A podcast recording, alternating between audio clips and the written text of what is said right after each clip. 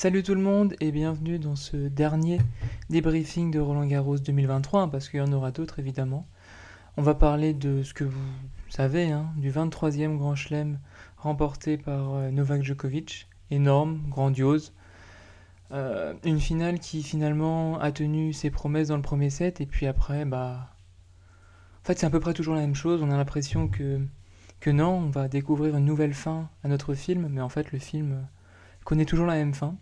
Euh, on y croit au début, puis après le tie-break, on a tous su que ce qui allait se passer, mais on a continué comme des neuneux à regarder la finale parce que bah, on aime juste, on aime juste le tennis. Euh, voilà, euh, retour du jingle, retour de mon micro, donc retour d'un minimum de montage. C'est parti. Bienvenue sur le podcast Reverboisé.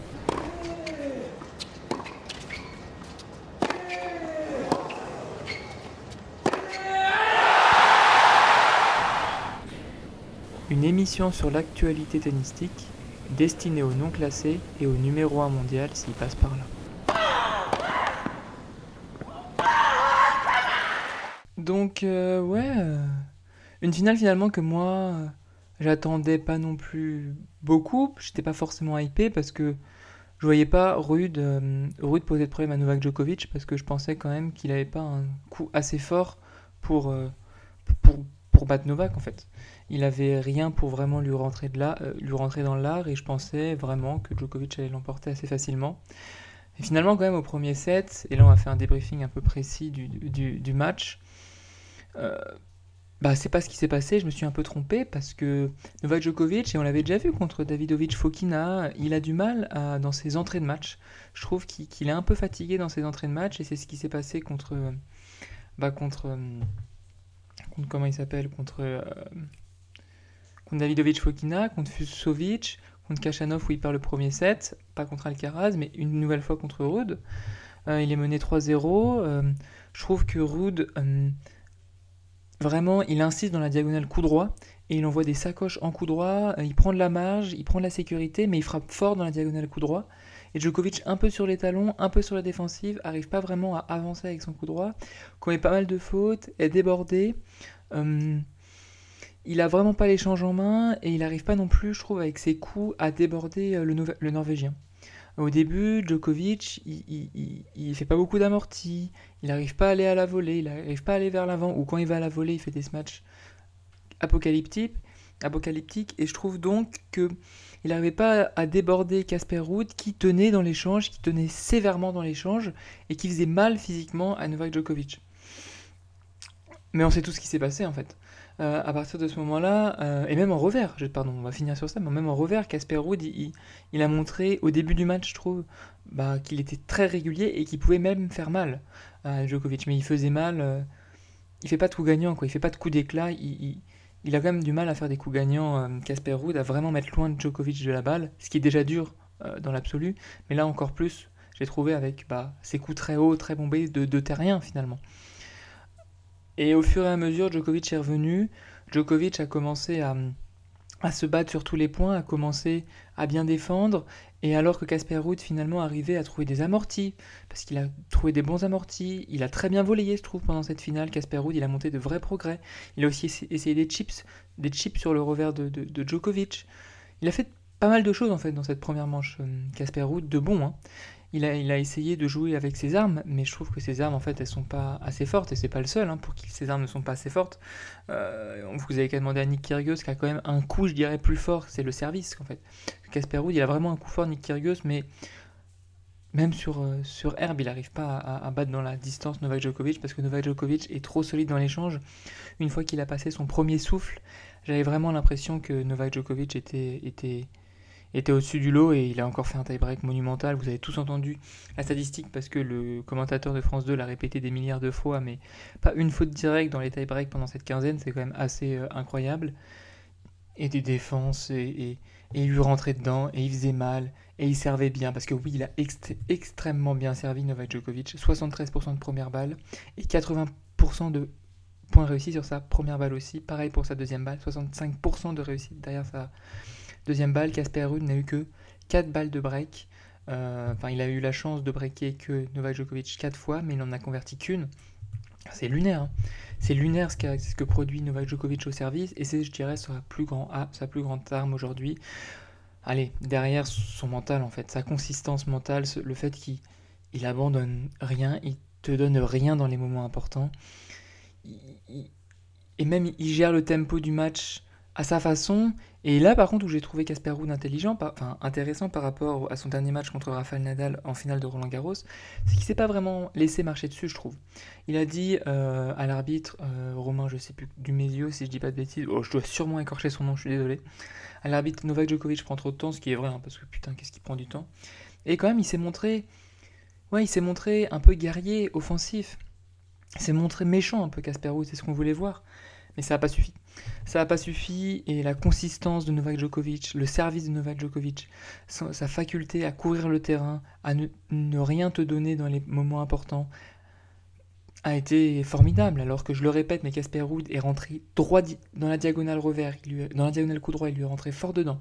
Il est monté à la volée, il a chippé. Il a quand même essayé d'aller chercher des points, de créer des choses. Mais ça n'a pas suffi en fait. Qu'est-ce que tu peux faire contre un Novak Djokovic si tu n'as pas un coup extrêmement fort ou si tu ne t'appelles pas bah, je dirais Carlos Alcaraz ou, ou, Rafael Nadal en ce moment. Enfin, tu peux pas faire grand chose. Tu peux pas faire grand chose. Hein. Il est tellement bon partout que tu ne peux pas faire grand chose. Après, par contre, après side break, bah, un peu déçu de Casper Wood qui s'est pris un coup derrière, la tête. Et puis, on peut le comprendre parce que vraiment, il se disait, mais je joue peut-être le meilleur tennis que j'ai jamais joué de toute ma vie. Et pour autant, je, ne remporte pas ce set. Même si, quand même, Casper Wood, il s'est trouvé dans le tie break. Hein. Il s'est trouvé dans le tie break. Il fait euh, il, dans le petit jeu, il se trompe et après il fait des grosses fautes. Euh, donc je trouve quand même qu'il se trompe. Casper Ruud dans le tie-break, mais c'est parce que Novak Djokovic reste à distance, euh, à distance à 6-6 alors qu'il n'est pas vraiment en grande forme et que dans le début du tie-break, il fait des points, il remporte des points de, de, fou furieux. C'est grâce à ça que qu'il a fait péter les plombs à Casper Ruud qui après bah après on a tous regardé le match en sachant la fin en fait là on savait que c'était fini et Novak Djokovic a pris l'échange en main, a fait un nombre de coups gagnants fou. Je crois qu'il en fait 14, un peu plus de 14 coups gagnants dans le deuxième set, c'est énorme. Et dans le troisième set, il conclut au bon moment pour pas, pour pas s'embarquer dans des choses difficiles. Et, on a senti un Casper un peu dépassé, un peu les épaules rentrées dans lui-même. Et ouais, la fin, la fin de match, il n'y a pas grand chose à dire, à part que Novak Djokovic a déroulé en fait. Pas grand chose à dire, le gars maintenant a 23 grands chelems. Je sais pas si on s'en rend compte, hein. enfin si on s'en rend tous compte, mais je on s'en rendra encore plus compte dans 10 ans. Quoi. Il a 23 grands chelems, le type. Il, a joué à la même période que des comme Andy Murray, Stan Wawrinka, Rafael Nadal, Carlos Alcaraz. C'est lunaire ce qu'il est en train de faire. C'est lunaire ce qu'il est en train de proposer, Novak Djokovic.